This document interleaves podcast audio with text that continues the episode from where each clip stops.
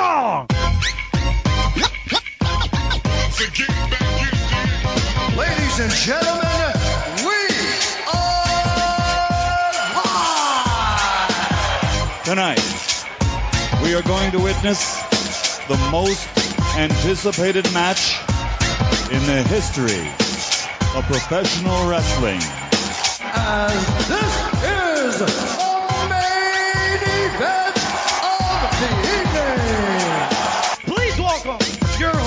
today, Jason is here. Dude, I, I swear to God, I'm not as big an asshole as it sounds like. And Troy is here. Hey, I calls him like I sees him, alright? Uh, look at it this way. It's the first thing we've done together as a team. I grab my dick, you grab your dick. You work my arm, I work your arm. Same time. Same time. It's like jerking off together, but not gay. We're not touching dicks. Each other's dicks anyway. I'm touching my own dick. You're working it, and I'm loving it. Well, enough is enough, and it's time for The Rundown. Welcome, ladies and gentlemen, to the Rundown Wrestling Podcast, unintentionally offensive wrestling podcast. We here at the Rundown Wrestling Podcast thought, what better way for you to spend a day off of work than stuffing your fat face with food and drowning out this the the the tears from your family that that they're not getting as much food as you are than to listen to the Rundown Wrestling podcast. We are doing a well normal episode, but of course it's coming out eh, on Thanksgiving. So a happy uh, kill the Indians to everybody out there. But I can't do this show alone because when I do, the uh, downloads go down. So with me, as I am Troy, with me, Jason's here. Yeah, it's just me, and I'm pretty sure we're going to take a hit in the downloads just because Jeff's Sexy Tone is are not going to be uh, on the audio this week. So, but we'll do our best to keep you entertained on your ride to wherever you're going for Thanksgiving, and uh, we'll be stuff, stuffing some stuff in your mouth too. So we're good. That's right. And we're going to be stuffing a hot load down your throat because we've got a lot to talk about. We had, of course, two network specials this past weekend, starting off with NXT TakeOver War Games. And uh, this one, of course, continued in the long, long standing tradition of NXT TakeOvers as being far superior to the main roster shows. But let's go into a little bit of analysis here. So we had Al, uh, Aleister Black take on Johnny Gargano. Well, we should Uh, probably go in order. So what was the we had we opened the show with the debut on Takeover at least of one Matt Riddle. Oh, that's right. Yep. who Yeah. came out and kicked his flip flops off, which is awesome, um, and then cut a very. Uh, th- so this is the problem I have with Matt Riddle here, and this is where I'm a little concerned about his long-standing future here. I've seen the script. That entire promo was scripted, and what sort of made Matt Riddle cool was Matt Riddle knows his audience. And when WWE starts trying to write Matt Riddle instead of letting Matt Riddle cut a promo, I don't think Matt Riddle stays cool very long. We'll see. Uh, got interrupted by Kassius Ohno, who said, "Let's do our our match scheduled for next week. Let's do it right fucking now, uh, so I can knock you out." Uh, bell rings. Ohno charges in, eats a knee. One, two, three, and thank you for coming. Uh, Matt Riddle pretty dominant for his first win. Uh, some people were upset about the.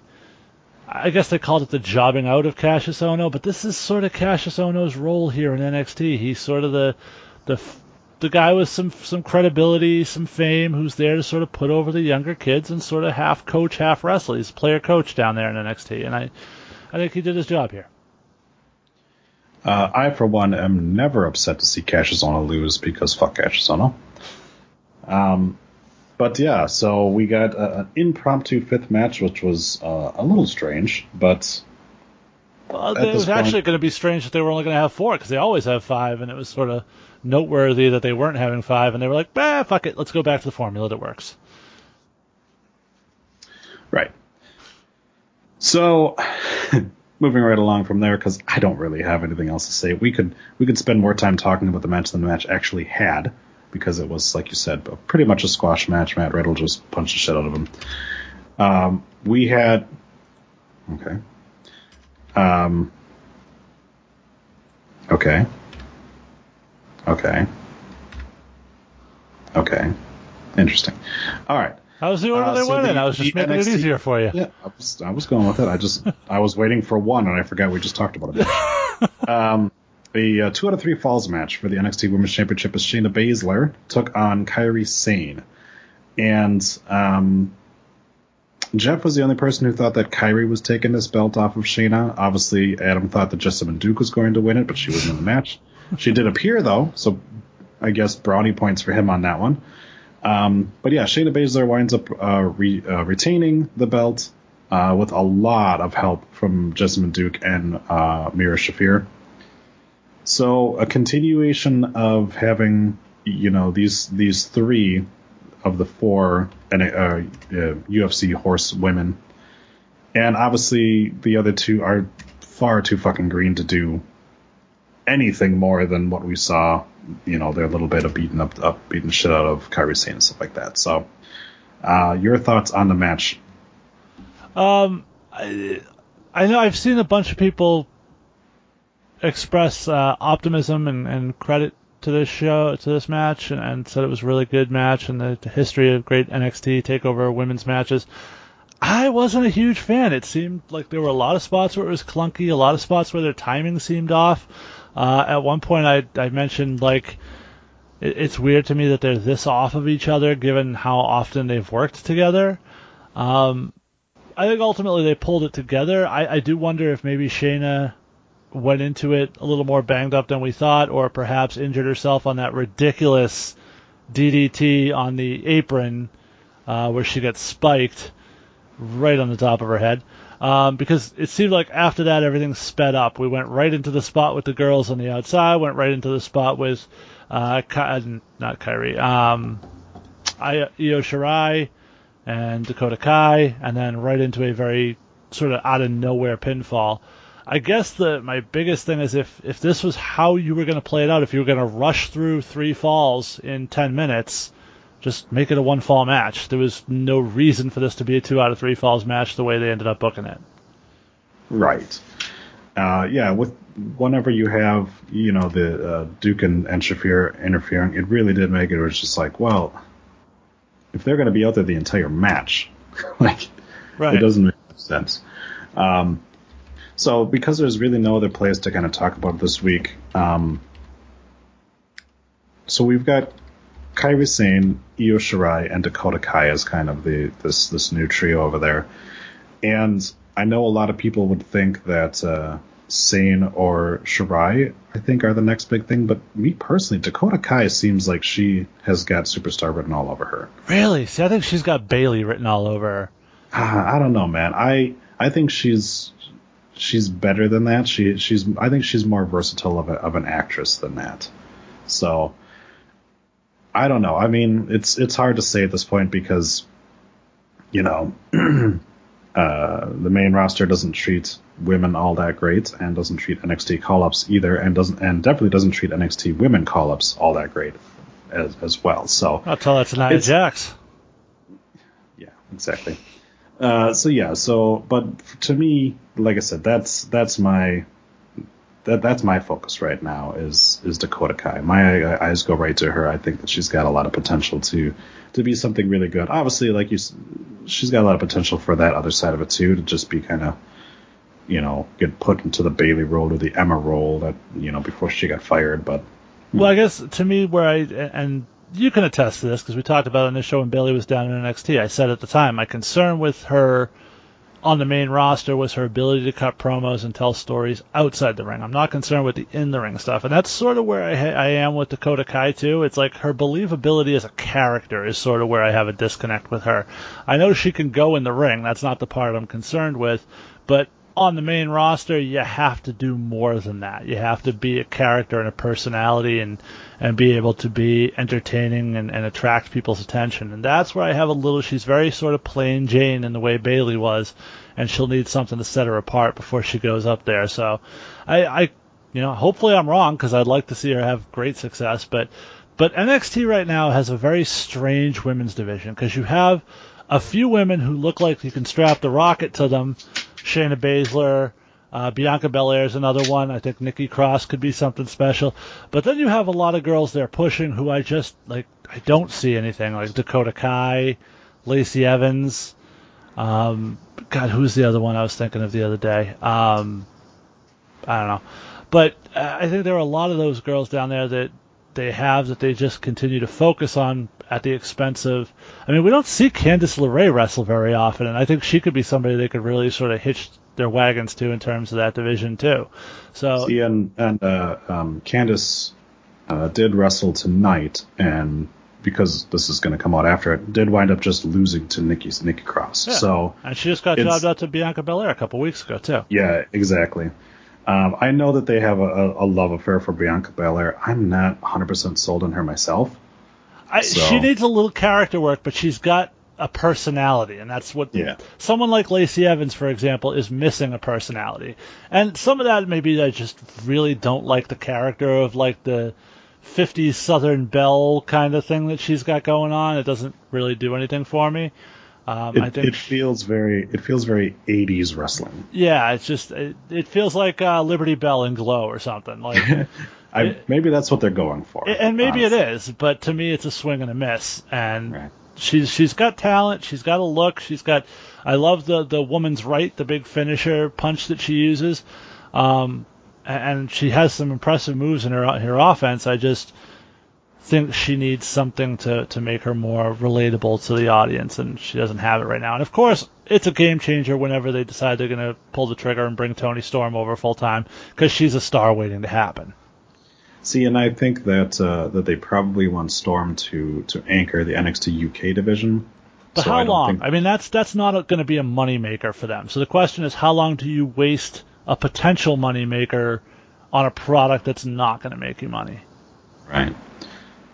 Yeah, I don't know. I mean, it, it seems as if you know we've we've seen some people from NXT you know make the, the flight over there and and work. Dakota Kai obviously was was just over there during the tapings, and the way that they do the tapings uh, is is at a different time than normal NXT tapings. So you could potentially have Storm on both shows and anchor both shows like that. Right.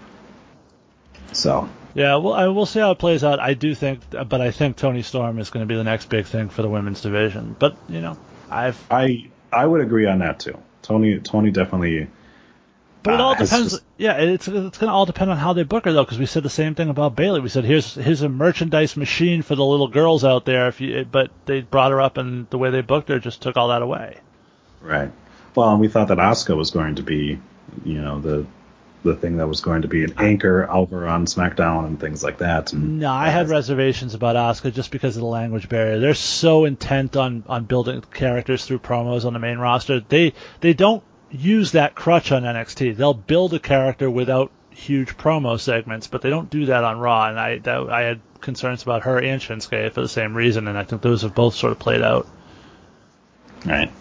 But at the same count, you know, we also thought Sami Zayn was going to be the next big baby face, and That's true. They couldn't they couldn't do anything with him until they turned him heel. So. Oh, I think they could have done something with him if they had done anything Oh, with him. sorry, sorry. They didn't. They didn't Right. do anything with him until they turned him heel. Right.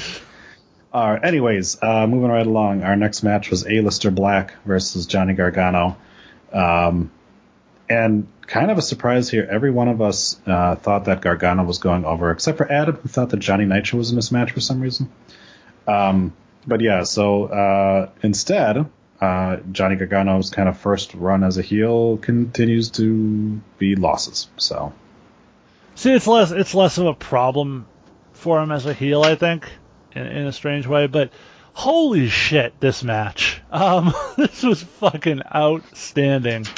Uh, they literally just beat the shit out of each other, and to me, this match was a great indication of why. And I'm gonna put this on the record right now: NXT is the best product in the wrestling business right now, today, bar none um, because you have a little bit of everything.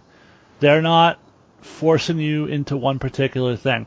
This had all this had all the great classic wrestling storytelling going into it with the sneak attack and the who done it and the great reveal and the heel turn and the the promo of the twisted guy who's losing his mind and with Gargano, and then you then you got to this event and you added the physicality and tremendous wrestling of a New Japan match type of uh, in-ring performance, where they just sort of really beat the shit out of each other, and it was it was physical and non-stop, and there was no breaks. Uh, it was a very NJPW style match, and they both delivered. Um, hats off to both of these guys, and uh, I can't wait to see where they both go from here. Yeah, I think that's going to be the question going forward there too. Is is what are they going to do with this week? Because I don't feel like it's over yet. I feel like we've probably got at least another couple of, of uh, episodes. Do you? Yeah, maybe. See, I thought uh, to me they wrote it off, and, and, I don't know if you caught this, but right before uh, Aleister landed that second black black mass kick, he said to Gargano, "I absolve you of your sins." Mm, okay. And to me, that was sort of the the, the write off of the story. Like, okay, I'm past you. I'm on to, to the next thing, which could very well be Tommaso Ciampa. He still is in line for a rematch for his championship, and I wouldn't mind seeing a one-on-one program between those two. Uh, the question, bigger question for me, is where does Johnny go from here? Um, as a heel, does he does he sort of start to align himself with Ciampa again in a heel stable kind of thing, or does he do they just sort of flip flop and he goes off with Velveteen while uh, Tommaso goes off with with um, Aleister? I, I don't know. It'd be interesting to see how this plays out for the next next takeover. I think that's the third option on that is maybe a feud with Ricochet. Um, you know, that's that's in there because he kind of needs another uh, somebody else to to go against for that title right now, but, and I think that Johnny would be a good guy for it. But as we get, we'll get into it later. I, I sort of felt like they ended War Games, sort of tipping us off to where Ricochet is going next. Okay, well, we'll get there. All right, uh, the NXT Championship, which, in my opinion, this match probably should have ended the show, but instead, uh, Tommaso Ciampa took on Velveteen Dream. Uh, every one of us thought that Tommaso Ciampa was going to retain his belt, except for Adam, who chose Drugs Bunny, also not much. Um, this match, so after after the last match, we went into this match going, "Oof, boy, that that's going to be a tough act to follow." And apparently, it was a hold my beer moment because Ciampa and, and Dream put on one fucking hell of a match. Uh, there was there was so much going on here. You had Velveteen Dream doing the the Hulk Hogan stuff, you know, doing the leg drops and things like that. Um, you had uh, Ciampa kind of selling the knee injury and things like that, and, and just there were so many times in this match that you felt that it was that they were going to put that belt on Dream. Uh, and that's that's a difficult thing to do nowadays is to to make you make you feel like this is it, this is going to be a title change here. And this whole match, you felt, well, they could do it, they could put it on put it on Dream. And again, it just continued to show this 26 year old dude, I think he's 26, how how talented he is. That you know he's he's put into this big spot and delivers. Yeah, I, this was I, you said it perfectly. I, I didn't think we were going to be able to top Black and Gargano, and then these guys went out there and just did it, and they did it. This one didn't have quite the same build or, or emotional storyline behind it that the other one did. They just sort of went out to the ring and, and told a physical story, um, and the way they did it. The the reason I rated this match so high was, and we've talked about this in the past. Um, when I go into a match and I and I sort of know what's going to happen, but yet you still get me to bite on these false finishers. For example, when he hit the the uh, Dream Valley driver on the concrete, threw him right in, then hit the purple rainmaker. I legit popped thinking it was going to be a three. I thought they were going to pull the trigger on it. Uh, and that's sort of the beauty of NXT is they've conditioned us at times because none of us thought uh, Almas was beating McIntyre, and yet there he was. Uh, most of us thought Black would be in a program with Almas and it wouldn't take it the first time. Like, so they've they've been very good at pulling the trigger, keeping the fans on their toes and guessing as to what's going to happen. And then you throw that makes those false finishes just oh so much more impressive, um, and, and it just absolutely as a great tool to telling the story. And they did that again in this one. So again, hats off to those guys. That DDT on the steel was just stiff as shit poor Velveteen Dream with that elbow off the top of the apron just missed it. Um, I love the use of Mauro in that spot because so often you see people like out by the announcers while the announcers are sort of talking badly about them and they just don't react at all. Uh, I loved that that Ciampa did react to it. Um, just everything about this was outstanding. Uh, and to your point, and we put out a poll to our fans on Twitter, and overwhelmingly by 67% they chose this match as the match of the night, followed actually surprisingly by War Games, then Black Gargano. uh, Baszler and, and Kairi Sane got zero votes. So. Oh. but yeah, this was this was phenomenal and just another in the uh, long, long line of outstanding championship matches for NXT Takeover events. Right on. Speaking of war games, we ended the end of the night with the Undisputed Era trying to win their first of two war games. This is their their second war games event. This time they were against Pete Well, Dunne. they, Ricochet. they won last year, so this would they would be trying to win their second one. They won last year. I thought Yeah. they lost last. No, year. last year was the the three team. Oh, that's right. Yep, yep. Yeah, they won that one.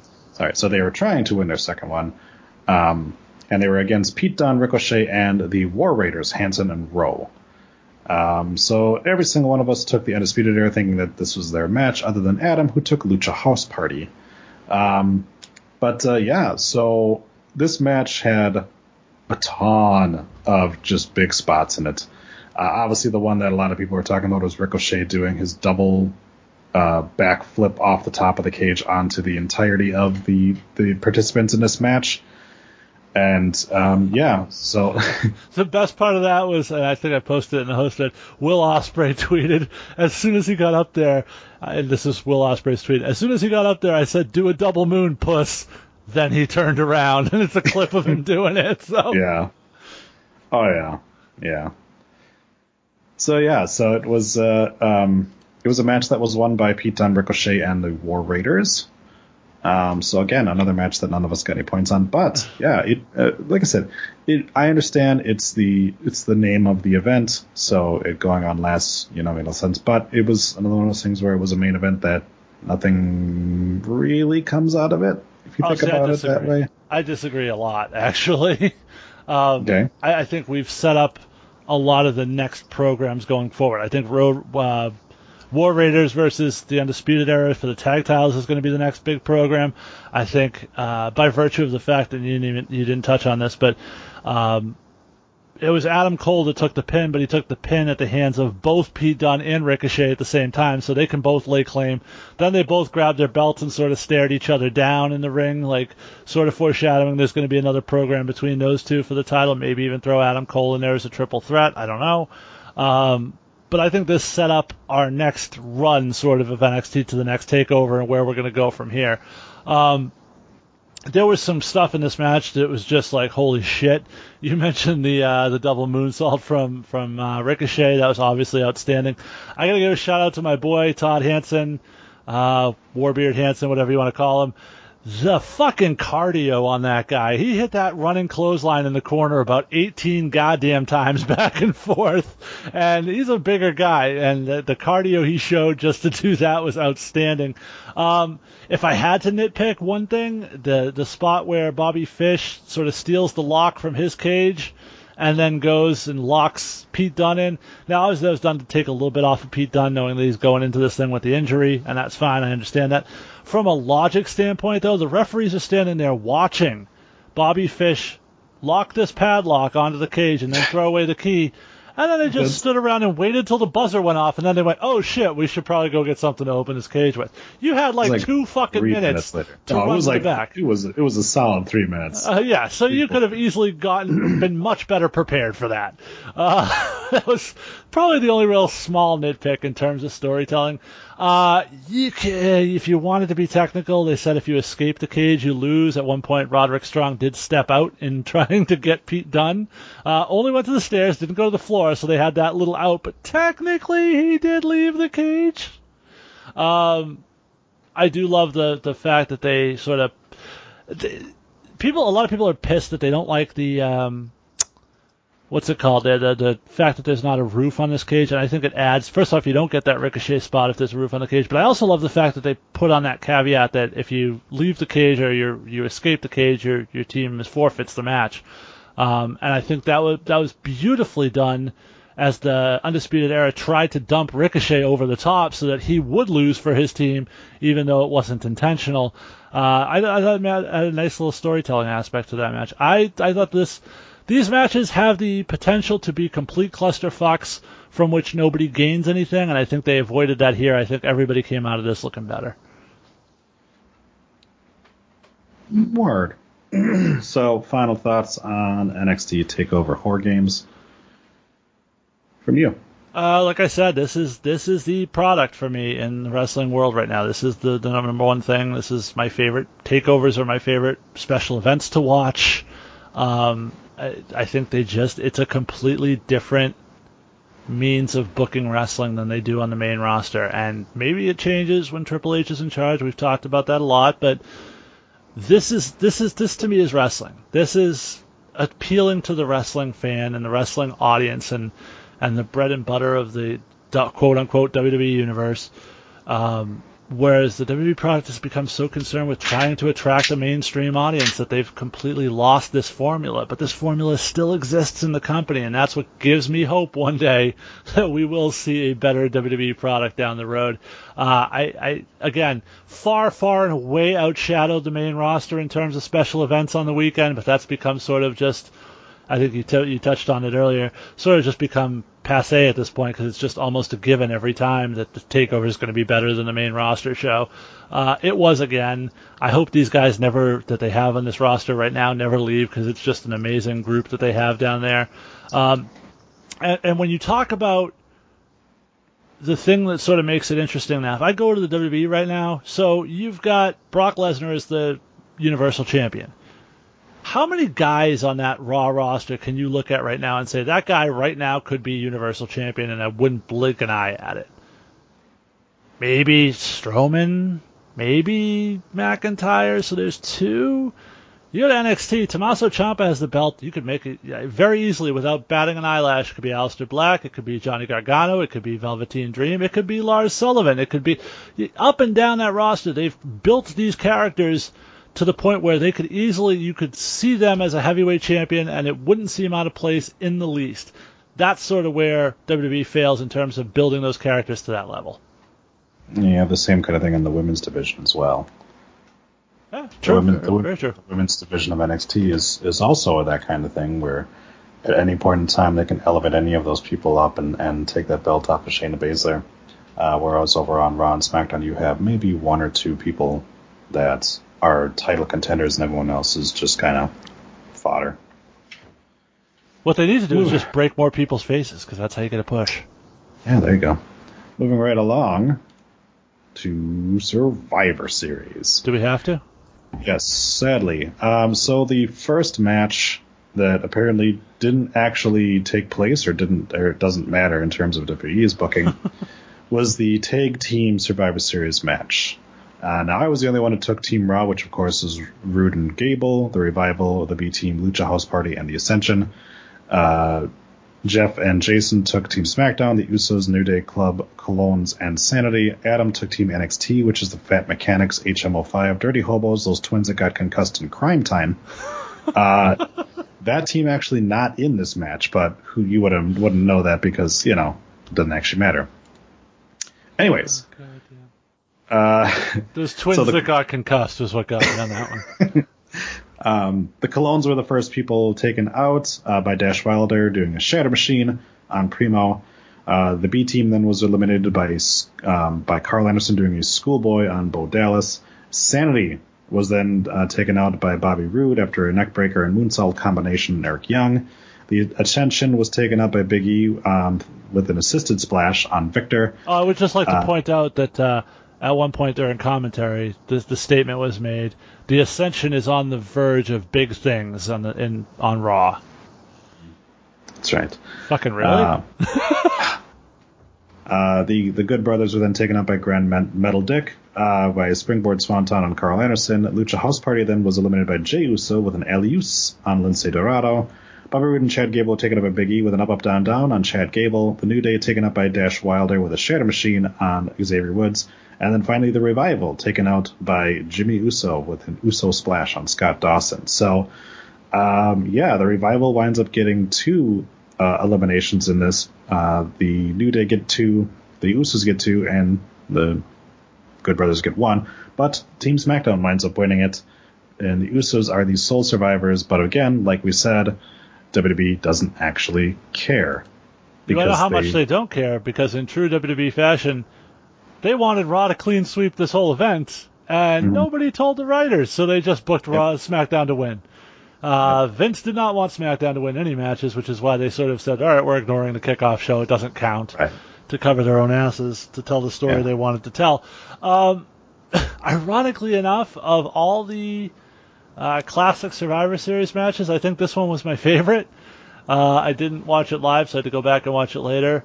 Uh, Sal referred to Chad Gable's dick spot. Um, I think he meant big spot or something, but it was actually really good. Uh, Gable actually had two crazy spots. He Roode had uh, I forget who it was, one of the guys set up for a neck breaker, and Gable came off with precision and hit a moonsault as they nailed the neck breaker, which was just crazy. Um, and then there was the obviously the one he was probably most talking about, the German suplex off the top rope to the guys waiting to catch on the bottom. Uh, that looked crazy too. Gable was outstanding in this match as he usually is. Uh, I did love on SmackDown the New Day coming out with the six and one on their pilgrim outfits and you know chant starting the six and one chant. Ironically enough, though, even though they weren't the ones who actually won the match, the Usos were the sole survivors on their team. Um, I, I yeah, I thought the I thought ultimately you sort of put some of the guys who needed to be in good spots in good spots. The revival came out of this looking good. I thought I thought the Good Brothers actually didn't look horrible. I thought um, the Usos, of course, looked good. I thought so. Uh, all in all, for what this type of match is, I thought this was a well executed version of it. Yeah, right on. So we get to the show proper where things uh, actually mattered, I guess. Uh, and we started off with the ladies. Uh, every single one of us took Team SmackDown. We were all wrong. Uh, Team Raw was Mickie James, Nia Jax, Tamina Snuka, Natalya Neidhart, and Ruby Riot. Oh, wait, nope, sorry. No Natalya, no Ruby Riot. Instead, it was Sasha Banks and Bayley. Team yeah, I think we was- should all get a pass because we didn't have the actual teams at the time Right. we made our prediction. Exactly. Um, Team SmackDown was Carmella, Naomi, uh, Sonya Deville, Asuka, and Mandy Rose. Uh, and Adam chose Team NXT, which is Audrey Marie, Raquel Diaz, Emma, Paige, and Summer Rae, but they weren't actually in this match. Yeah. So, uh, Naomi winds you know up who being was your in this match? Mandy Who? Rose and that ass. That's right. Uh, Naomi wound up lasting a minute 20 seconds in this match because before Tamina took her out with a super kick, and then 10 seconds later, Tamina was taken out by Carmella with a schoolgirl. And then we got Yeah. a dance break. Yep, that's that's how this match started.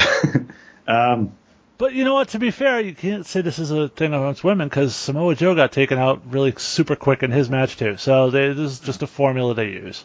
right. Uh, James got taken out by Mandy Rose with a sliding knee by Sonya Deville. Carmella got taken out by Bayley with a Bayley to belly. Mandy Rose got taken out by Sasha Banks with a bank statement, and Jason's penis cried. Sonya Deville and Bayley did a double count out.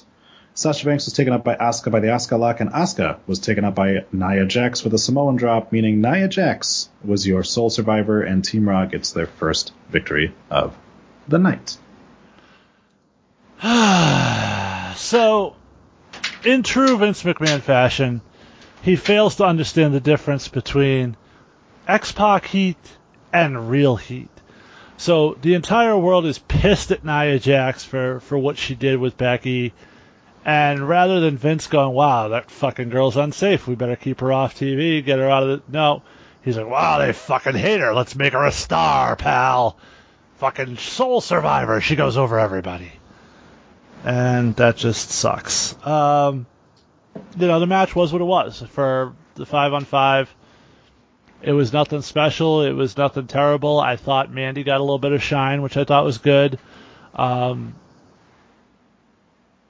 I really can't say a whole lot more. I, you didn't mention that they had fucking Nia Jax push her own teammate off the top rope, leading to her elimination and then did nothing to follow up on that angle on Monday, which was a little strange to me. Um, but yeah, I mean, all things considered, the match was fine. That's going to be the word of the day here. It's fine. It's, it's Although- fine. Although on our poll on Twitter for the worst match at Survivor Series, uh, the women's elimination match did come out on top, getting 38% of the vote in that poll. Um, AOP in the bar came in second, which we'll talk about in a little bit. The men's elimination, which we'll talk about a little bit later, uh, came in last, with the tag team elimination actually coming in, which I didn't think was actually that bad, but that came in third worst. So Thank you to everybody out there who participated in our Twitter poll. Yeah. Thank you all. Um, we did have a couple of uh, comments on this event too. Yeah, I was going to get to those at the end. Oh, okay. Okay. Uh, the next match, uh, Jason was the only one who chose Seth Rollins to beat Shinsuke Nakamura, who me and Jeff both took. Uh, Adam took European champion D'Lo Brown, also not in this match. Also, Uh, not European champion anymore. Neither of those things exist. Uh, yeah, so Seth Rollins. Although up- Seth Rollins did almost paralyze someone too. So That's true, he did. uh, so yeah, so Seth Rollins gets gets the win. Uh, Dean Ambrose, I guess, was taking the night off. So I, you know, I thought this was a. I, I, I thought the match was good. I don't think it was great, and I thought I thought going into it, I thought it would be great, given you know what I know these guys can both do, given how they sort of give Seth that leeway to go out and have those just ridiculous wrestling matches. Um, I sort of had very very high expectations for this, and it was perfectly good. It just didn't live up to what I had said. Like good, but not great, and I was expecting great, and I got good. I got really good, but I didn't get great. Um, that was really my biggest issue with it. Uh, everything was fine. That when Nakamura hit that knee to the back of the head, I think you saw it from the crowd that they they sort of started to, for the first time to really buy Nakamura as winning this match. Um, you know, I've heard somebody say, and, and and you know, I have to maybe think about it at this point because maybe Nakamura just doesn't have that gear in him anymore. He's an older guy at this point in his, his career. He's taken a lot of bumps, a lot of physical abuse. Maybe he just doesn't have the great match in him anymore. He has the good match, the really good match, but not the great one. Because it seems like when we talk about his matches with uh, AJ Styles, they were all good but not great. And now this match with Rollins, again, good but not great and he hasn't he's hasn't really gotten to that great level in WWE yet. Not since I think the Sami Zayn match or the Finn Balor match, or really any of his NXT matches. And again, maybe that speaks to how they book matches on the main roster versus NXT too. Yeah, it's possible. I mean, you know, we kind of saw it in NXT that maybe Nakamura wasn't as motivated down there as he could have been.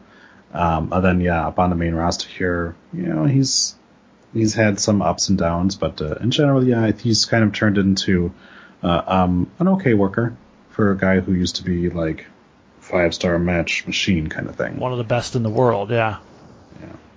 Uh, but that happens, you know, shit happens. You just do whatever you gotta do. Uh, so then we had, oh, that's right, I have to talk about this. Um, AOP versus the bar. Uh, Jeff and Jason both chose AOP. I chose the bar because apparently I don't know how to make picks anymore. Adam chose the headbangers, which I think one of them are actually dead. and uh, uh, AOP winds up winning this match, uh, but it was not without incident, of course. Uh, please, Jason, take it away. Tell us about the incident that occurred during this match. Oh god, you're gonna make me talk about this. All right, so at a certain point, they did a spot where Drake Maverick interferes in the match. Uh, gets chased around the ring, runs right into the Big Show. Big Show picks him up by the throat, puts him up on the apron, because you know that's what the Big Show would do. He would pick the guy up and put him up on the apron to choke him out instead of just fucking knocking him out.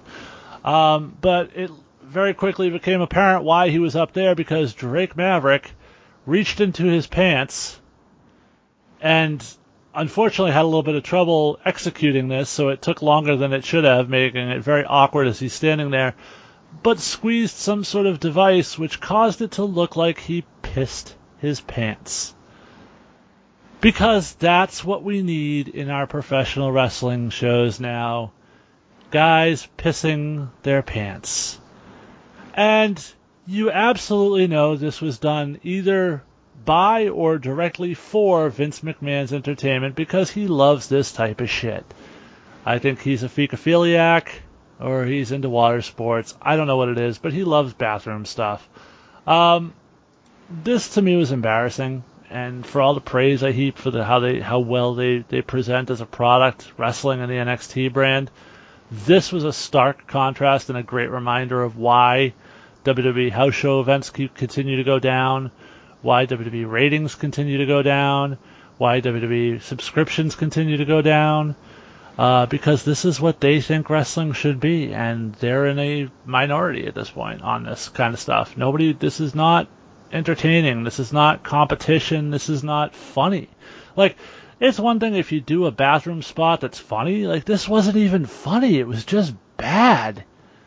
Um, and it served no fucking purpose.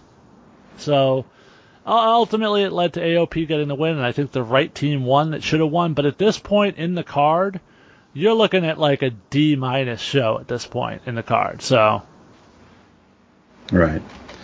But thankfully, in come the cruiserweights to save it. and who would have thought we'd say that? Yeah. Because Buddy Murphy, the guy that we all thought was going to retain, took on Mustafa Ali. Of course, Adam choosing Juventud Guerrera, not in this match. And uh, yeah, so Buddy Murphy winds up retaining his belt after a barn burner of a match with Mustafa Ali. This And, was uh, this was to this point the match of the night by fucking far. Um, my only criticism of this, the only thing I can say about this negatively, is that I would have liked a couple more minutes. They got 12 minutes. They got a chance to sort of show everything. They had to rush a little bit. I think they could have done even better, given you know two to five more minutes on this thing. Um, but some of the spots were ridiculous. You actually at Survivor Series got a 205 chant, which is something I didn't think we'd see. Um, and to be fair, and I shit on them a lot for the last angle, but credit WWE for giving the cruiserweights a chance on the main card, in the middle of the card, so they got a very good spot. But I think what this speaks to more than anything is let's take these cruiserweights every pay per view and let's stick them at the opener and get the crowd really going because these guys did just that. It was outstanding, tremendous performance by both guys. Yeah, very much so. Um, they definitely have a, a lot to work with there. Uh, of course, if you want to know more about 205 Live, you can tune into our normal show, Hurry Up and Cruiserweight, hosted by Jeff, who sadly couldn't be here this week.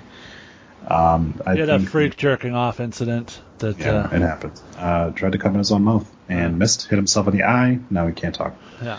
All right. So, hit We in to- the eye so he can't talk. That was fucking great. Um, we move on to Team Raw versus Team SmackDown, the men. Um, Team Raw, of course, Ziggler, McIntyre, Strowman, Balor, and Lashley, which we all picked. Took on Team SmackDown, The Miz, Jeff Hardy, Best in the World, Rey Mysterio, and Samoa Joe. Adam chose the Bullet Club, not actually with the company. Um, after 35 seconds, Samoa Joe was taken out by a Claymore kick from Drew McIntyre.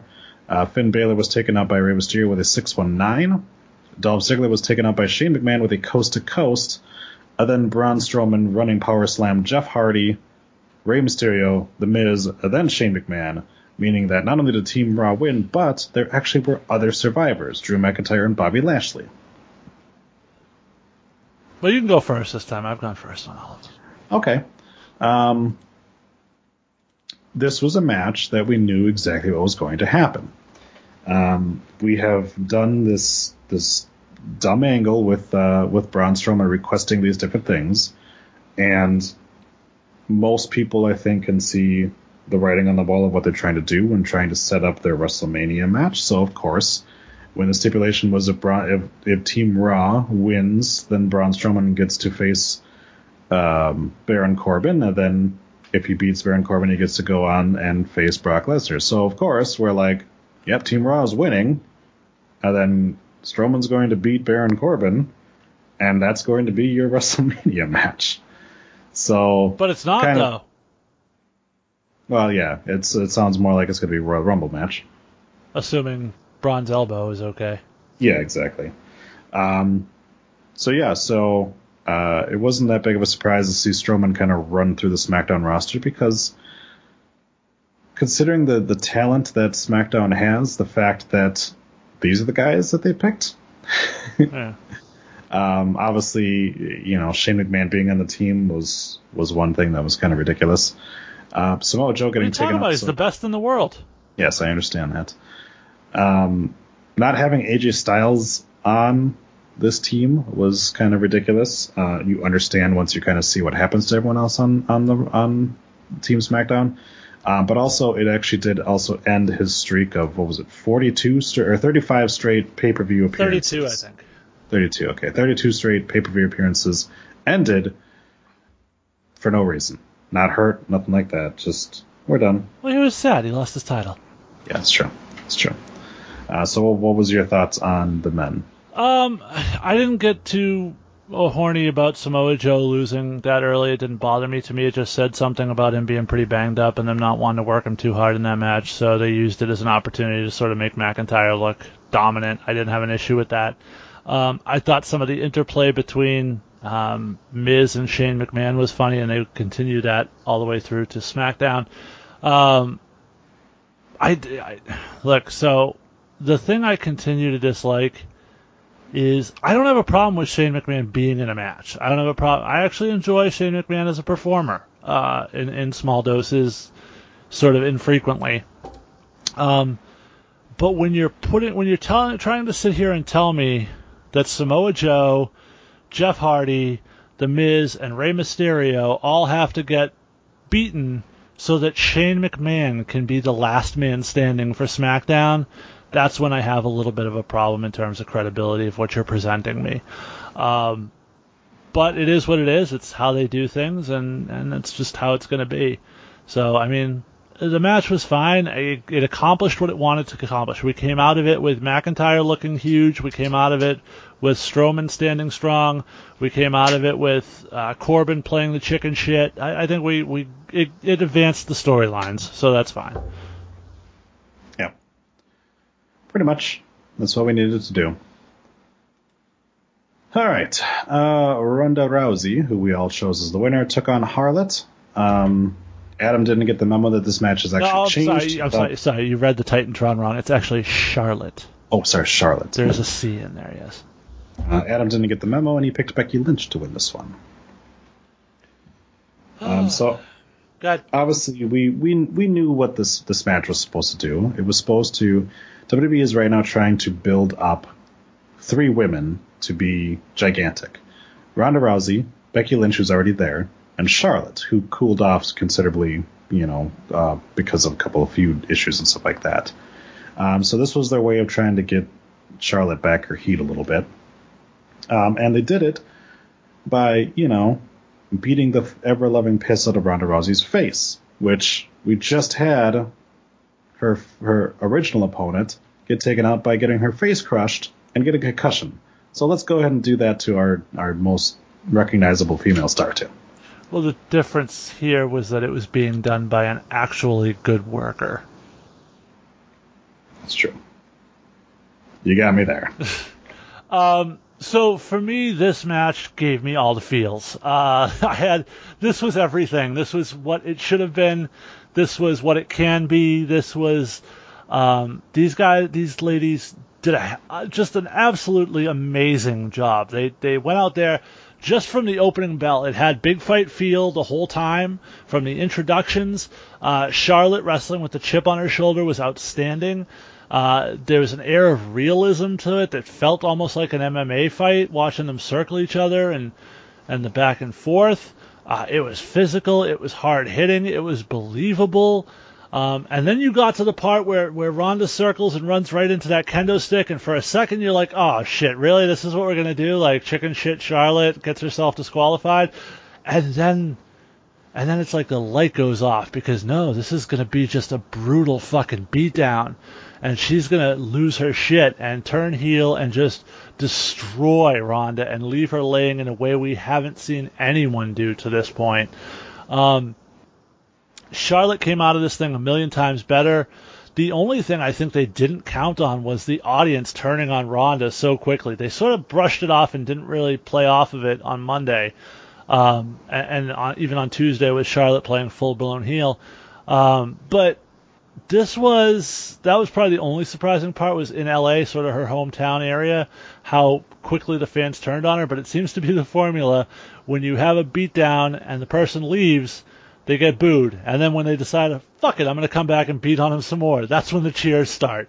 Yeah. Uh, but the thank you Charlotte chant as Ronda was leaving uh, was interesting. The thing I wonder now, and we talk all the time about the potential of horsewomen versus horsewomen, does this become Ronda's sort of game plan now? Does she run through the horsewomen? You know, Charlotte, uh, Sasha, and Becky are obviously easy. They're on Raw. Um, you get to Charlotte at the Royal Rumble, and obviously culminate with Becky at WrestleMania. If that's the path, I'm there for it. I love it. Uh, this was hands down, and the Rundown fans voted it, and, and I feel 100% the same way match of the night for me. Yeah, very much so. Uh, we ended the night off with Brock Lesnar versus Daniel Bryan. Uh, for some reason, I decided to think that Daniel Bryan was going to win it by shenanigans. Um, you and Jeff chose Brock Lesnar, uh, and of course, Adam again didn't get the memo, chose uh, AJ Styles. Uh, but again, this uh, this was a, a match. Brock Lesnar wind up winds up winning, uh, and Daniel Bryan kind of explains himself on SmackDown. But uh, the match itself was, well, I mean, in so much as he kind of said that he let it happen. So, I guess. We'll, we'll get to the Daniel Bryan promo later. Oh, yeah, we will. Uh, but yeah, so Brock Lesnar winds up winning. Um, thanks for coming. Here's your paycheck. Now get the fuck out. Uh, see, I uh, I really enjoyed this match. I thought this was great. You had David and Goliath. Um, it's it reminded me a lot of last year's AJ Styles match, where it starts with just Brock Lesnar decimating and dominating the smaller guy. Um, but this was different because I think the added realism of knowing Daniel Bryan's history and what he's been through uh, made it much more uncomfortable to watch him take that beating, and made the beating far more effective. Um, and then when he he made his comeback, I thought it was great. I thought he looked good. I thought he was credible. I thought he looked like sort of a badass just in the uh, yes lock or whatever he's going to call it now, since he's not doing the yes thing anymore. Um, but when he had him locked into that and he's just hitting, raining down, clubbing forearms across the head of Brock Lesnar, I thought that was great. Uh, all the way into the finish, and I thought, and, the fact that he was smiling after the finish, and it was sort of as Lesnar left, he gave a little nod with a smile back to Daniel. Uh, this was a match Bryan said he wanted for a long time, and he got it. And uh, in this case, I thought they both delivered. I thought this was a fucking amazing match.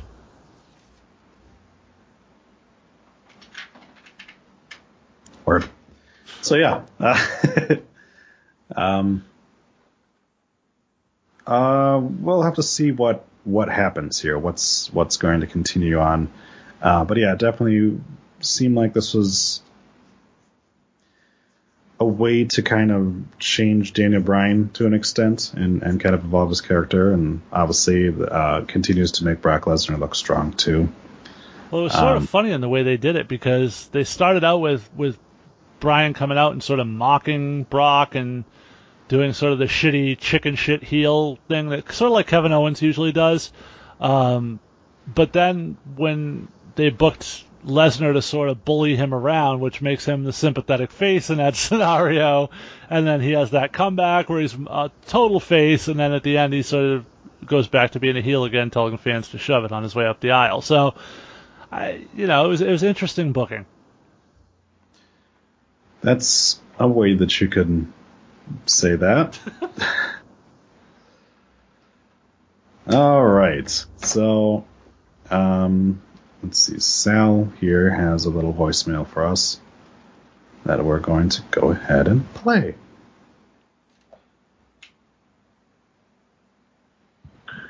Hey guys, it's Sal, host of the WrestleMania Salvation podcast and quarterly host of the Rundown Wrestling podcast, quarterly guest host, I guess I would call myself.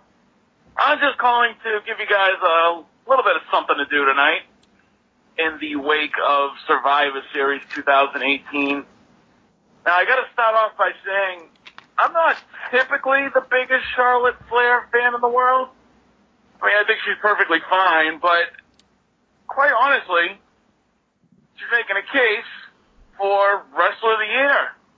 I mean, when you take a look at the year that Charlotte has had match-wise, go all the way back to WrestleMania against Asuka, uh, at Evolution against Becky Lynch, and this just recently with Ronda at Survivor Series, Charlotte's probably one of the best female workers in the world.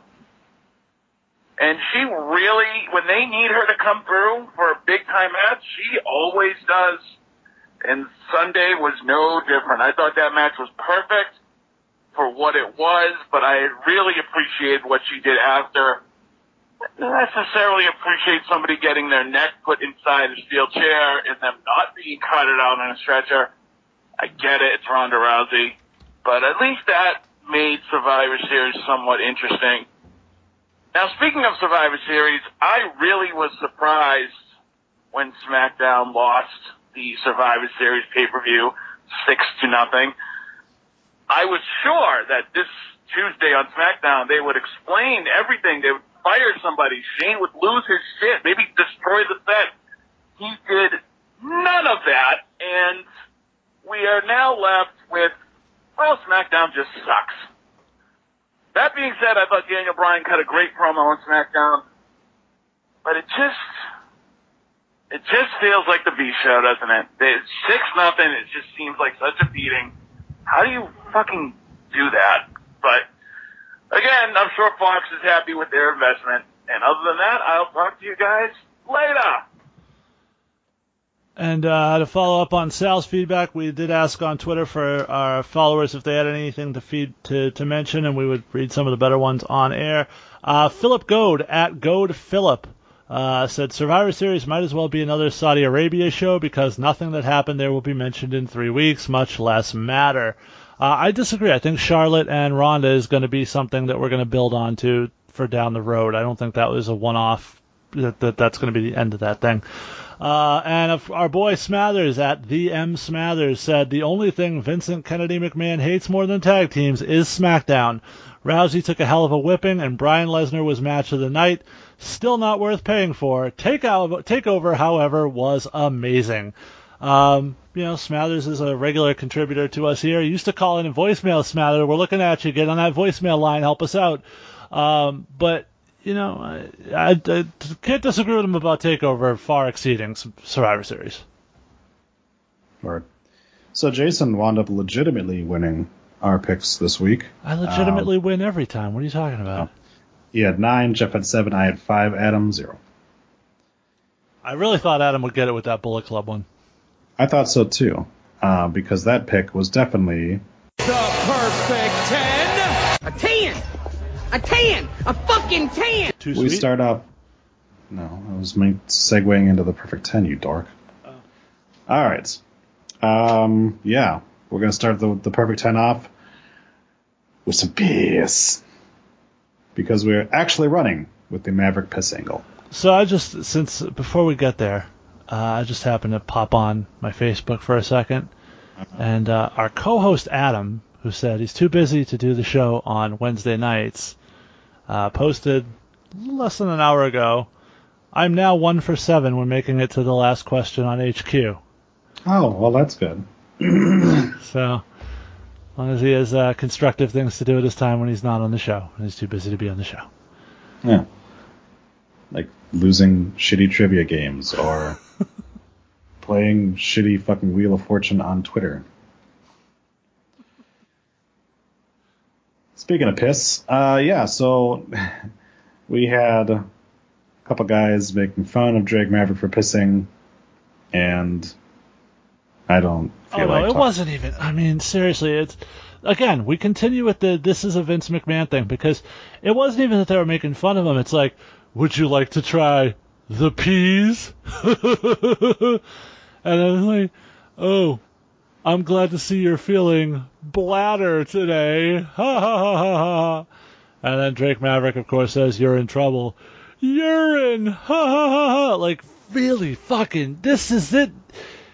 Uh. Drake Maverick is a hell of a guy on the microphone. He can he can sell stories, um, and he's not even a bad worker.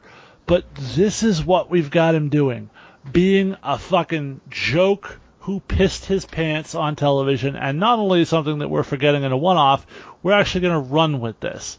this is how we're going to attempt to get AOP over. But oh, by the way, AOP lost the fucking match to Gable and Roode. So, what the fuck? What in the absolute fuck is this? Yeah. It's kind of a continuation of fuck tag teams because. Oh, sorry. Sorry about that. Rey Mysterio was fighting off a man apparently. Um, yeah, it's right back to the fact that uh, this should be all about AOP, and instead it's about their manager pissing himself. So, there's that.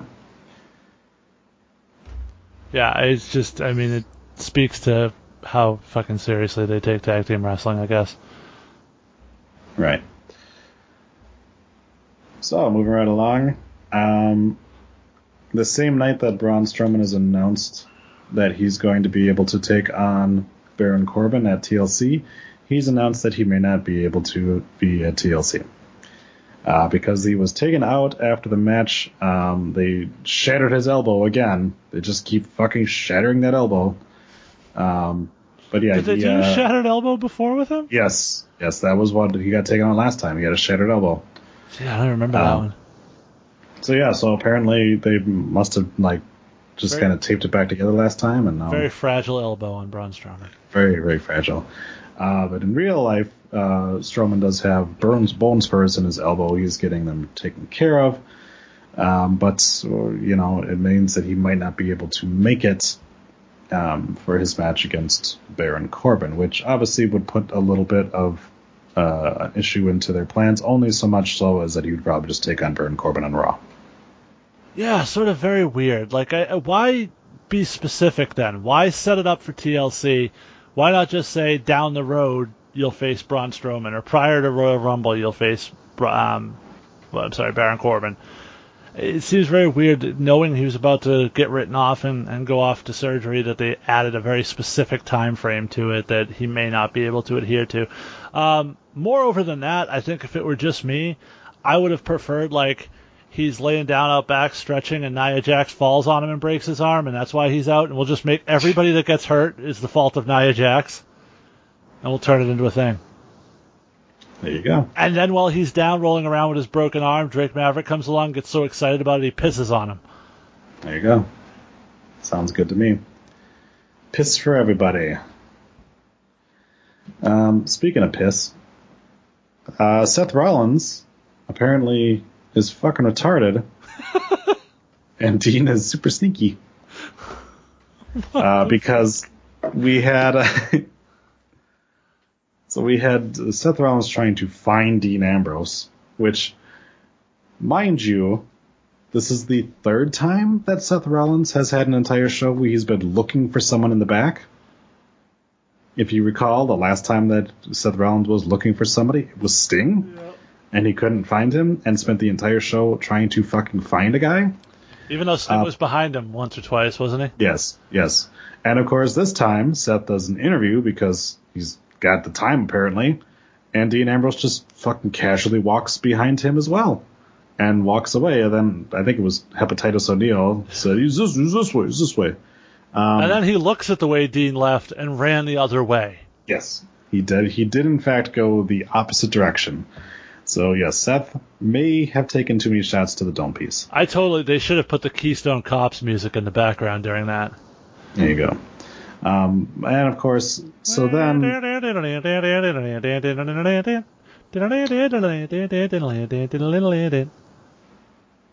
Sorry, guys. Dean, Dean Ambrose gave a promo while sitting on the back of a fork truck, I guess. Um, No burning Uh, barrel this time, though. no burning barrel, um, although he did comically say that everyone smelled. So that was something that happened. Oh, he and did that course- multiple times, and it was just Yeah. so much funnier every time he continued to say it. It definitely was. Um, because for a second there, I'm like, I was like, oh, maybe he's smelling gasoline and Seth's gonna light him on fire. But no, sadly not. Uh, instead, instead he was just making a joke about Ellie being smelly. You know, because he's crazy Uncle Dean still. Uh, but he did say that you know Roman, I guess, deserved his cancer. And Ah, I, I, I saw he started to say something, and I was like, please that, that, please don't go and and do that. And then they fucking went and did that, and like. I guess there's a part of Roman that probably is happy to be able to do something to help further the storyline for his two brothers. I get that. But it just seems like in such fucking poor taste that we're going to utilize that as part of this storyline. And to me, it just minimizes the real life thing that Roman's going through. I, I just fucking hated that. It reminds me a lot of the Randy Orton Rey Mysterio storyline after Eddie Guerrero died. The whole Eddie's not up there, he's down there. Um, and how WWE just has no shame when it comes to real life events. Um, I'm surprised that we didn't have somebody tell Jeff Jarrett that his his buddy is, you know, breaking Stone Cold's neck in hell. But you know, whatever. So yeah, uh, that apparently is not only something that happened, but something that's going to continue to happen because yeah, it sounds like they're going to continue to use Roman Reigns to further this storyline, and this really is the storyline that's supposed to carry Raw for a while, and it's not as good as I think we thought it might have been, uh, and it's worse than we had hoped. So yeah, I they made an effort at this point to keep them apart to sort of build anticipation of the fight, and I get that. Um, except then they had them get physical this week on Raw in sort of a segment that really didn't matter. Uh, it ended with Dean sort of laying Seth out again, like we've seen him do. Um, it was really nothing special. It, it just, it just seems like they're they're making this too hokey uh, rather than sort of the real I want to kill you. Like the Aleister Black Johnny Gargano thing. That was a. It felt like two guys that really just wanted to beat the shit out of each other. Uh, and you bought into it. You believed in it because you could relate to it. And this is a far cry from that. Yeah, but it wasn't the worst thing of the night. Because, hold on to your piss. Natalya is continuing to having a feud over somebody breaking her dad's glasses. So Natalya and Ruby Riott had a match. Um, that's right, two T's by the way. Anyway. And uh, despite the fact that it was three on one essentially with uh, the Riott Squad, Natalya did a fruit roll up for the win because fuck women's wrestling. All right, so I don't even have a problem with Natalya winning this because you know the, but typically, hopefully that means because the face won here, hopefully that means that this is the end of the storyline. Um, but so she did manage to take out the other members of the riot squad prior to the roll up, so that sort of made sense. Um, but to me, the biggest issue I have with this thing, right, is that Natalya is the face, and she's pissed off, and she's deeply emotionally affected by what Ruby did to her. So her music hits, she walks to the ring smiling, stops to give cat ears to a fan, gets on the apron and does her leaning against the ropes pose. And that's not how a real person reacts in a situation where they feel like their family's, their father's memory has been de- desecrated. Um, say what you want about the Big Show Boss Man angle with the casket thing, but Big Show came out for his match with Boss Man like he wanted to fucking kill him and Natalya just came out like this was another match, and that we've, I think we've talked about this. We've talked about this numerous times before about people not not selling the the magnitude of the match and just doing their normal fucking routine because they need to do their entrance. Right. Yeah. It's just it sucked. The match wasn't even bad. It wasn't it, for in terms of an Italian match. It wasn't bad. She fucked up the sharpshooter, but other than that, it wasn't terrible. Um, like I said, hopefully the fact that the face won rather than the heel, which you would normally think would be how you would continue the story. Uh, but the face won first match out. The only thing is, if it's going to be the end of it, you would think if the face is going to win after what Ruby did to her, you would think she would win in a more convincing fashion than just a sort of a lucky roll up. But that's why it's not done, man. This is your TLC pre- pre-show match. uh... Well, Speaking of piss, Ronda is Ronda is tough. Uh, yeah, so Ronda Rousey, 24 hours not quite 24 hours, uh, after getting her face demolished by Charlotte, proceeded to decide to want another match.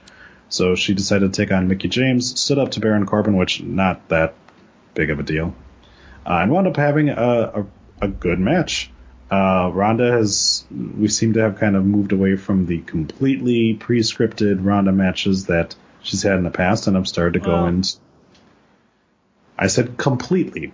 I Uh, didn't she, say she that. did a house. She did a couple house show loops with Mickie, so they sort of have it scripted already. Yeah. Uh, but yeah, so Ronda and Mickie put on a good match. Ronda winds up winning, of course. Um, and then uh, Team Moose Knuckle comes out and, uh, you know, uh, spine busters her in half, and Ronda Rousey's now a paraplegic. So, Or what actually happened was Ronda celebrating her victory. They walk out behind her on the stage. Nia sort of blows off her hand and walks away, and that was it. Because that's heat. yep. That'll do it. Yeah, his match was good uh, for the for the two ladies. I thought Ronda's promo was was a little bit over the top. I mean, I guess I know Ronda. If you follow Ronda in MMA, you sort of understand that that's really is her approach. She gets so intense about everything uh, that it sort of makes it okay. But if you're not familiar with that and you're just watching her, you're going, "Wow, she's way too fired up right now." Um, but yeah, no, it was fine. I liked it. I thought I thought everything worked. Yeah. Yep. So, um, we're going to talk about something here that's, oh boy, um, well, something else. So, recently, David Arquette began wrestling again. Um, we didn't we didn't quite talk about it at first because we didn't really care. Um, but I guess he decided that he wants to try to become a wrestler. Now, he guess is angling to be a special entrant in the Royal Rumble, is what he's been kind of talking about. Um, but yeah, so he was he was put into a match. I'm trying to find So, so it was at Joey Janela's uh, recent event. Uh, the main event was supposed to be a death match between Joey Janela and Nick Gage. Uh, and with Joey Janela's knee injury, they decided to substitute David Arquette into Joey Janela's spot in a Yeah. death match. So the match went about how well you would think it did. Um, David Arquette is not a bad wrestler. You know, He's not a he's good wrestler. he's not a good wrestler either, but for what he's done, you know. Um, but of course, He's sort of Eva Marie. Yeah, because he's a 47 year old guy. Right. Because he's a 47 year old guy who has never been accurately trained at all. Uh, he wound up in the hospital. That's not entirely true. He was trained by he was actually trained by WWE at the time. He was trained by the WCW Power Plant. He has been through some legitimate training. Yeah. So, anyways, yeah. So he has been training for about the past six months to to compete in the Indies because, like I said, he wants to be in a Royal Rumble. So yeah, so he got the ever loving piss beat out of him. Was bleeding, got uh, scratched up, got, had to get stitched up, and everything like that. Uh, uh, uh, uh, uh, no. He. They got to a point in the match where Nick Gage uh, broke a light tube and then proceeded to slice David Arquette's throat with the broken light tube. Um, Arquette, and you can see it on the, the video if you've seen it, unfortunately, I have, uh, is clearly concerned. He's bleeding. Uh, he tries to get out of the ring. Uh, to his credit, I guess, uh, gets back in the ring, you know, works it out where he takes a very quick pinfall and then gets the fuck out of there to go get medical attention. Uh, fortunately, he is recovering. It wasn't, you know, critical or anything, but it could have been really fucking bad. Uh, Nick Gage, a guy I'm not a fan of. Uh, I don't like deathmatch styles of wrestling. I don't see it as, um, you know, I, I'm still a purist in the sense I consider professional wrestling at its best to be an art form. Uh, there's nothing, you know, there's nothing that makes you a good wrestler because you can hit somebody with a fucking light tube and slice their throat. There's, there, you don't have to be good to do that. Any asshole can get off a couch and do that to somebody else. Um, Right. I just shit like this really bothers me. I think it gives wrestling a bad name, and this is the type of shit that gets covered all over TMZ. and it's great for Joey Janela because he's getting a ton of free press.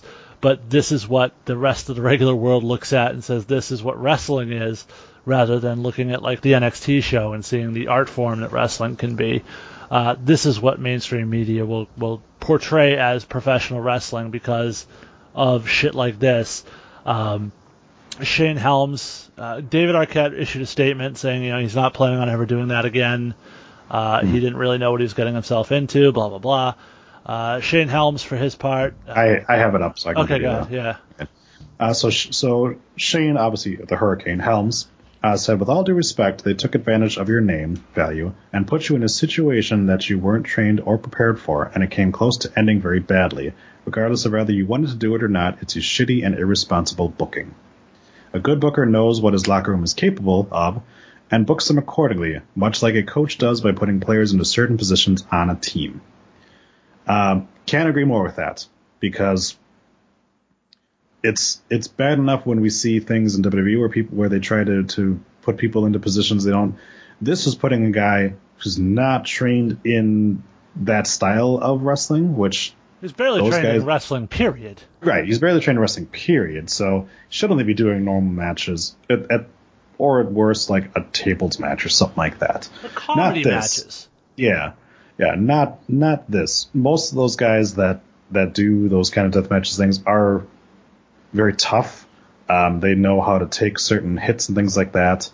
Um, and you know, Nick Gage as well for some of the things he was doing. That was pretty irresponsible of him as a worker too, to not to not understand that he's not fighting Joey Janela, so he probably shouldn't be doing the same spots. I think it's Um, safe to say, regardless of who you're in the ring with, breaking a light tube and slicing their throat with it is never a good idea. Yeah, I mean, we've seen the breaking the light tube spot numerous times, but the slicing of the throat thing is, yeah.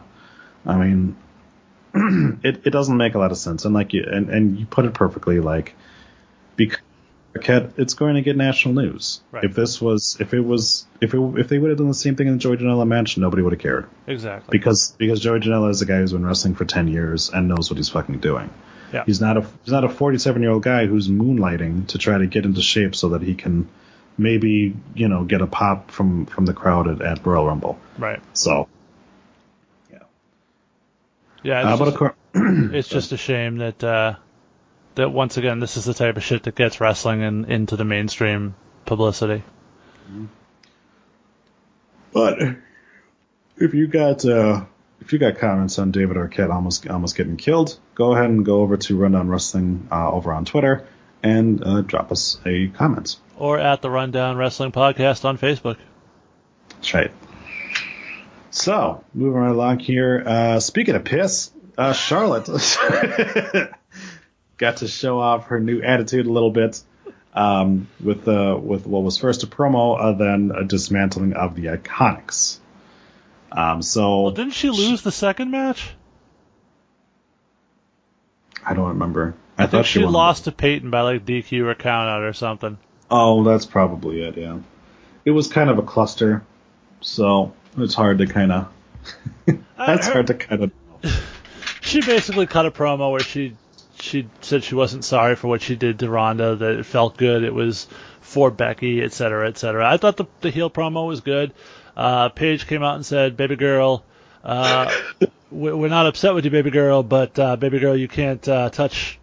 You put your hands on five officials, and you can't put your hands on five officials."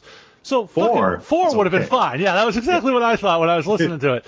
Um, four would have been great, but you did five, so we're going to fine you one hundred thousand dollars. Um, and then in sort of the really nonsensical part, the Iconics came out and said, "Oh well, well we know you're we're your favorites page, so we'll just take her money and, instead." And, and I don't really think that's how fines work, but they thought it was. somewhere. Uh, and that led to a match, and the match was Billie Kay was just pretty much a squash, and then she offers to take on Peyton too, and Peyton gets in there, and I forget how the finish was, but I think Charlotte just was beating the shit out of her and got disqualified. So Yep. that was that. So yeah, so Charlotte is now uh, blonde Becky Lynch. So yeah, it really is like sort of stark how it's just the exact same thing. And it's almost like at this point, if you want to make someone a face, turn them fucking heel. That's how badly you've booked your faces. That the only way they can get over is if people fucking turn them. If you turn them heel and they're supposed people are supposed to hate them, then they go, oh, all right, now this character has some personality, some depth. There's something there. There's not just cookie cutter white meat baby face. Now I like them. Right. And of course, the if if, if you're talking about heel turns, we had one last week that we needed to talk about because Daniel Speaking Bryan. of piss, I wasn't going to do it for all of them, but okay. Speaking of piss, Daniel Bryan. you got a gimmick came- going, Troy. You got to fucking run with it. Sorry, sorry. So Daniel Bryan cut a promo, and uh, it appeared at certain points he turned into Bray Wyatt, and then at, at other points turned into Chris Jericho. Uh, but Daniel Bryan uh, came out and kind of addressed what was going on. He pretty much said that he allowed Brock Lesnar to beat the piss out of him to to destroy the old Daniel Bryan.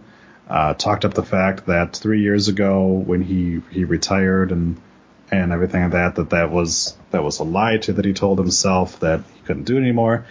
Uh, spent three hours in the hyperbolic time chamber or the hyperbaric time chamber, whatever it is, um, and it allowed him time to think and and and realize that he needed to change.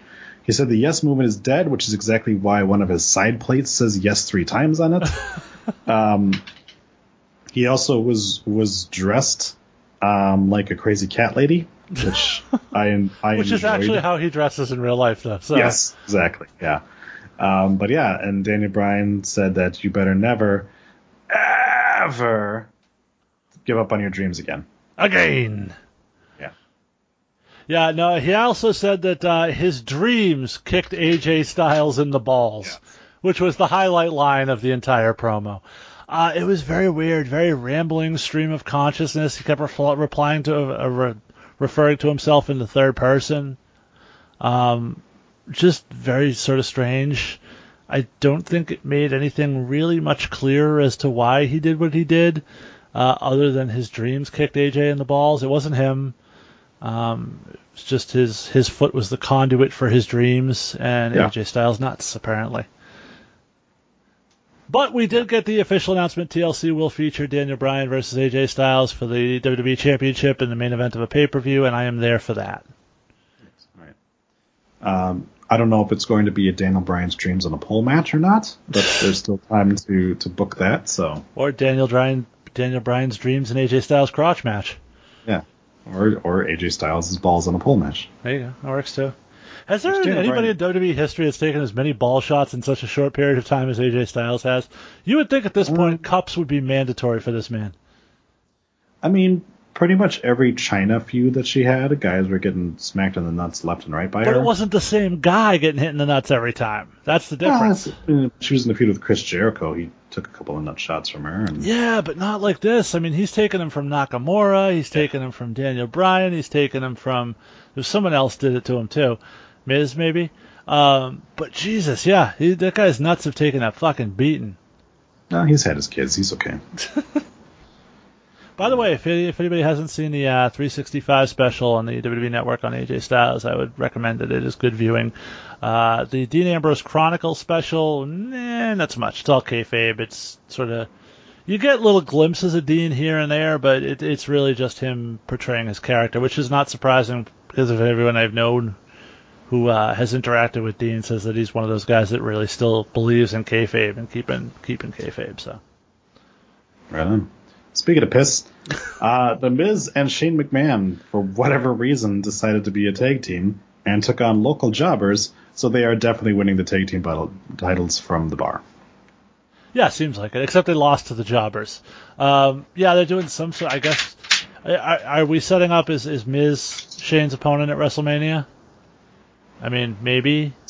It, it would sort of make some sense because it would be the first time in a while that Shane's had an opponent that's actually not really super popular with the fan base. I mean, Miz is popular, but he's he's a heel. Like he gets a heel reaction, uh, whereas you know AJ Styles got a face reaction. Undertaker got a face reaction. Even Kevin Owens and Sami Zayn sort of got a face reaction at that point. Um, the way I the way I looked at it though is I, I felt like this might be a setup for a double turn on them. So I, it could be, but I don't think you could turn Miz face. I don't think it works. I think they've tried it. It's just. But you th- you you think that that's enough for them not to try it again? It ain't. Fair enough. uh, but Miz Miz did his part beautifully. like it's like a Survivor Series when when you and I when we went coast to coast multiple times. Like and she's like I, I thought that was just me. I, I don't think we did that, but you know. Um, but yeah, I thought it was a, it was a good setup for something. I mean, I'm interested to see at least where they go with it. Right. Very much so. But we'll see. But now it's time to talk about some piss because our main events for the evening. Uh, Balls Deep Wrestling trademarks were filed by the Jacksonville Jaguars' uh, weird, fucking Iron Sheik like owner. And So for, so so for those not, it's actually all elite wrestling. It's the whatever. uh, also yeah. also trademarked was Tuesday Night Dynamite. So Yeah. take that for what it's worth. Yeah. So of course, this is on the heels of a lot of talk of Cody and the Young Bucks and Kenny Omega starting their own wrestling promotion, and now we suddenly have not only a name, uh, but also trademarks filed, and maybe a financial backer too uh, in the Jacksonville Jaguars owner. So. Um, Jason's question, of course, is should WWE be nervous now? And I continue to say no. See, I Not not now. And this is what you said after All In, and Sal said the same thing after All In that they shouldn't be concerned. They, have nothing to be worried about. Um, except now you have, we can assume by Tuesday Night Dynamite being filed that they have some sort of a TV show. TV show means you've got a television deal. Television deal means you've now taken the hottest acts in professional wrestling around the world and you're giving them a national television format for those fans who sold out All In, who made All In one of the most successful pay-per-views of the year, despite the fact that it had no TV show behind it other than a 20-minute YouTube show every week. Um, you don't sit there and say they're going to be nervous because, you know, starting today it's going to be this, that, or the other. No. But what you should be nervous about is that now the people who have the sort of ability to book angles that people are into and things that they want to see and they have their finger on the pulse of the business. Now those people have money behind them. Real money and exposure and a TV deal and a promotion. That's something you should be worried about because they're coming for you. Um, the, the significance, of course, of a Tuesday night Dynamite trademark uh, is that starting next year, SmackDown will be leaving Tuesday nights free and open uh, as they move to Fridays. So I don't think it's a coincidence that there's a show name centered around the phrase Tuesday night. Uh, I also don't think it's a coincidence for those of you who haven't known that they've uh, taken themselves away from the Bullet Club and they're just referring to themselves as the Elite now. Of course, that's uh, Adam Page, Cody, um, the Bucks, Kenny Omega, and Marty Scurll. Um, but this is uh, they they got away from the Bullet Club because they don't have they don't own the trademark on Bullet Club. They own the trademark on Elite. Uh, this is going to be all Elite Wrestling, so it makes sense that they would want to make sure that they're not affiliated Bullet Club anymore, that their group is acknowledged by the name that their promotion is going to go by. I, I got to tell you, dude, if I'm Vince, I'm sitting back and look, they're not competition out of the gate day one, but this is something with the potential to at least draw attention away from your product, and it's something that you should definitely be paying attention to. And I think you guys misunderstand. I don't think nervous means that they're expecting to lose. They're not going out of business as a result of this. But should they be nervous in that? Holy shit! There's this other promotion that's that's drawing. We're already having limited house show business, and now there's this other national option that's very popular. Yes, they should be nervous about that. To me, I'll just I'll wait and see what network it's on. It doesn't matter though. ML, It ma- it matters MLW, MLW is doing a pretty good business on the beIN Sports network. I had never heard of beIN Sports before I before this, but they have a have a great Twitter presence. They have a great YouTube presence. Their shows are available there. They're doing good business on that channel. They've got a decent TV deal out of it, and they're putting out a pretty good product. Uh, hats, uh, shouts out to Court Bauer for, for what he's doing over there, former WWE writer. Um, but they're not, they don't have the firepower to compete. They don't have the star power to compete with WWE. They have good talent over there, but their biggest stars, probably Pentagon and, and Phoenix, who are good, but not, you know, transcendent international you know, top of the card kind of guys. Kenny Omega and the Young Bucks and Cody, those guys are. Okay. Well, we'll see. Uh, obviously, time will telling us we don't know anything more. We don't even know what this is yet until we hear an official award. So, um, but that'll do it uh, for the perfect ten this week. So, um, let's go ahead, whip out our dicks, do a little pissing, and let's talk about what's going on in the independent scene. Well, this coming Saturday night, Atlantic Pro Wrestling returns to the Newburyport Elks Lodge uh, to see boys and girls of Lower Merrimack Valley Toy Drive. For each unwrapped toy that is donated, you will receive one $5 general admission ticket. The APW Heavyweight Champion Dynamite Danny Miles defends his title against Big Bacon Brad Hollister. Demon Ortiz will address the fans for the first time since his shocking return at the Gil Bonk Memorial Wrestle Royal. A brand new APW Women's Champion will be crowned when the Widow Belmont and Vanity Vixen square off for the vacant title. Uh, Robo, the Punjabi Lion, makes his first defense of the APW New England Championship when he takes on one of his trainers, fabulous Johnny Vegas, in a teacher versus student showdown. The anti-American Sheikh Abdullah Hassan and the Canadian legend Matt Loudon defend the APW tag team titles against Nightbreed in a no count out, no disqualification match. Hunter Ward takes on the returning masshole Mike McCarthy. Uh, Dan Terry takes on the selfie-made man Vern Vicalo. The Bitter King, Buddy Romano, takes on the man he stole the crown from, Travis Gillette, one-on-one. Nico Silva faces the third generation wrestler Nick Curry, who's making his APW debut and we will have a four quarters elimination tag team match pitting Venom versus American Made versus Ike and Cicero versus Stiff Mike and Bugsy Stone. Reserve front row seats are $15. Advanced general admission 10 12 at the door. Reserve front row will receive a discount code for $5 off your next ticket purchase if you're donating an unwrapped toy.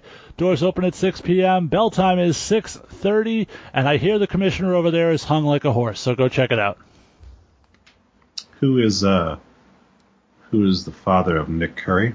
Uh, that would be Fred Curry. I don't know. The stars of Brew City Wrestling return to the Elks Lodge in Waukesha, Wisconsin for Jingle Bells Bash on Saturday, December 8th. Tickets are $20 ringside and $16 advance on BrewCityWrestling1.com using PayPal or $18 at the door. Bell time is set for 7.30. The door is open at 6.45. This is an, also an event with Toys for Tots. Fans are encouraged to bring a non-wrapped toy or book for a child for Christmas, as the stars of BCW will be delivering them to the Children's Hospital. Uh, already signed. All right. Already signed. Brew City Wrestling Women's Champion, the Evil or Evil Sierra takes on Blue Phoenix Vanessa Azor. Uh, Maidens of Iron take on the Brown family. More Fandemonium matches will be announced soon. Go to BrewCityWrestling1.com. Uh, follow him on Twitter at BCW1. Like him on Facebook, Bruce City Wrestling, and Instagram, Bruce City Wrestling. And ICW returns December 20th to the La Pica Lounge. ICW presents Insane Xmas Party starting at 7 p.m. Former IWGP Intercontinental Champion Michael Elgin makes his ICW debut. And of course, everyone hates him. VIP ring VIP tickets are uh, for ringside at twenty dollars, general admission fifteen dollars, and ICW alternative title as the Light Tubes Fuckery Boards match between Oren Veit and Marcus Crane. Is David ICW, Arquette in that match or not? Not yet. Okay. Uh, the ICW World Title will be on the line as Joey Jet Avalon defends against the NW or NJPW superstar Big Mike Elgin. ICW Tag Team title on the line as the Foley Brothers take on Bear Kingdom. The six man tag team action as the Gentlemen's Club Aesop Mitchell. It's a new nickname for him. Jack Moody and Tyler Sullivan take on Sierra. Is that a nickname Sierra for him, Dis- or is that the whole group together? Might be the whole group together. Yeah, that's how I read it, at least. Sierra Dis and Derek St. Holmes. The Marman Mario Carvello and uh, will take on Resort Life Captain Spicoli and the D Del La Sombra. Riley Jackson takes on GQ Giannis, and Jacob Hoffman takes on Simon Says. Uh, oh, I guess that's he takes on Simon Says and Pitbull, Zach McGuire, and Jack Blackwell with Mrs. Birthday. Mrs. Birthday is a new one. Uh, I don't know what that last little bit is. so I think Michael Elgin has a couple students who will have a match on the show as well. Okay.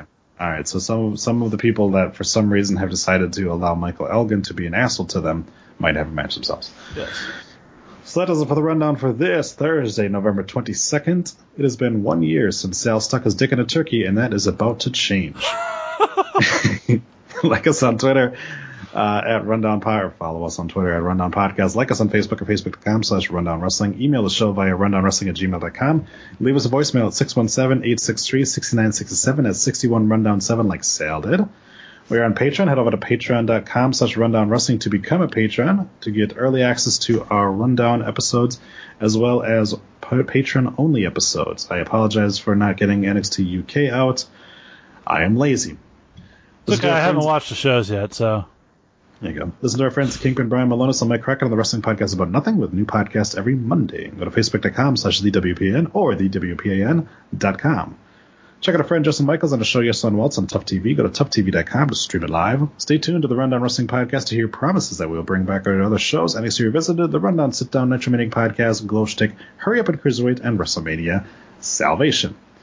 You can follow our host on Twitter at jstewart0920, at Rockstar Troy, at JokersWild702, at Pissamania Sal, at Allergic to Piss Casting, at Nitromania Piss, at Hurry Up and Cruiserweights, and Todd Sopel Drinks Piss.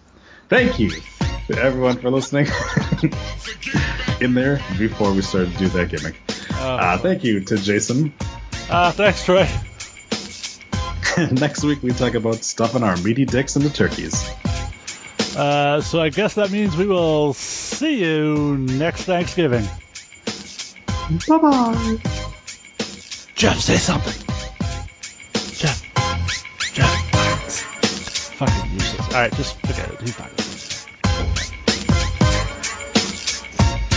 The Rundown Wrestling Podcast was stuffed into the ass of Adam Sazler before being flash fried into a deep fat fryer. Following some third degree burns and scarred children, the dry carcass of the show was thrown to the dogs, Troy and Jason, for them to gnaw.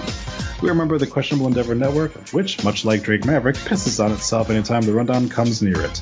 Visit QuestionNetwork.com to order some more adult diapers. And tune in next week for an all new episode of the Rundown Wrestling Podcast.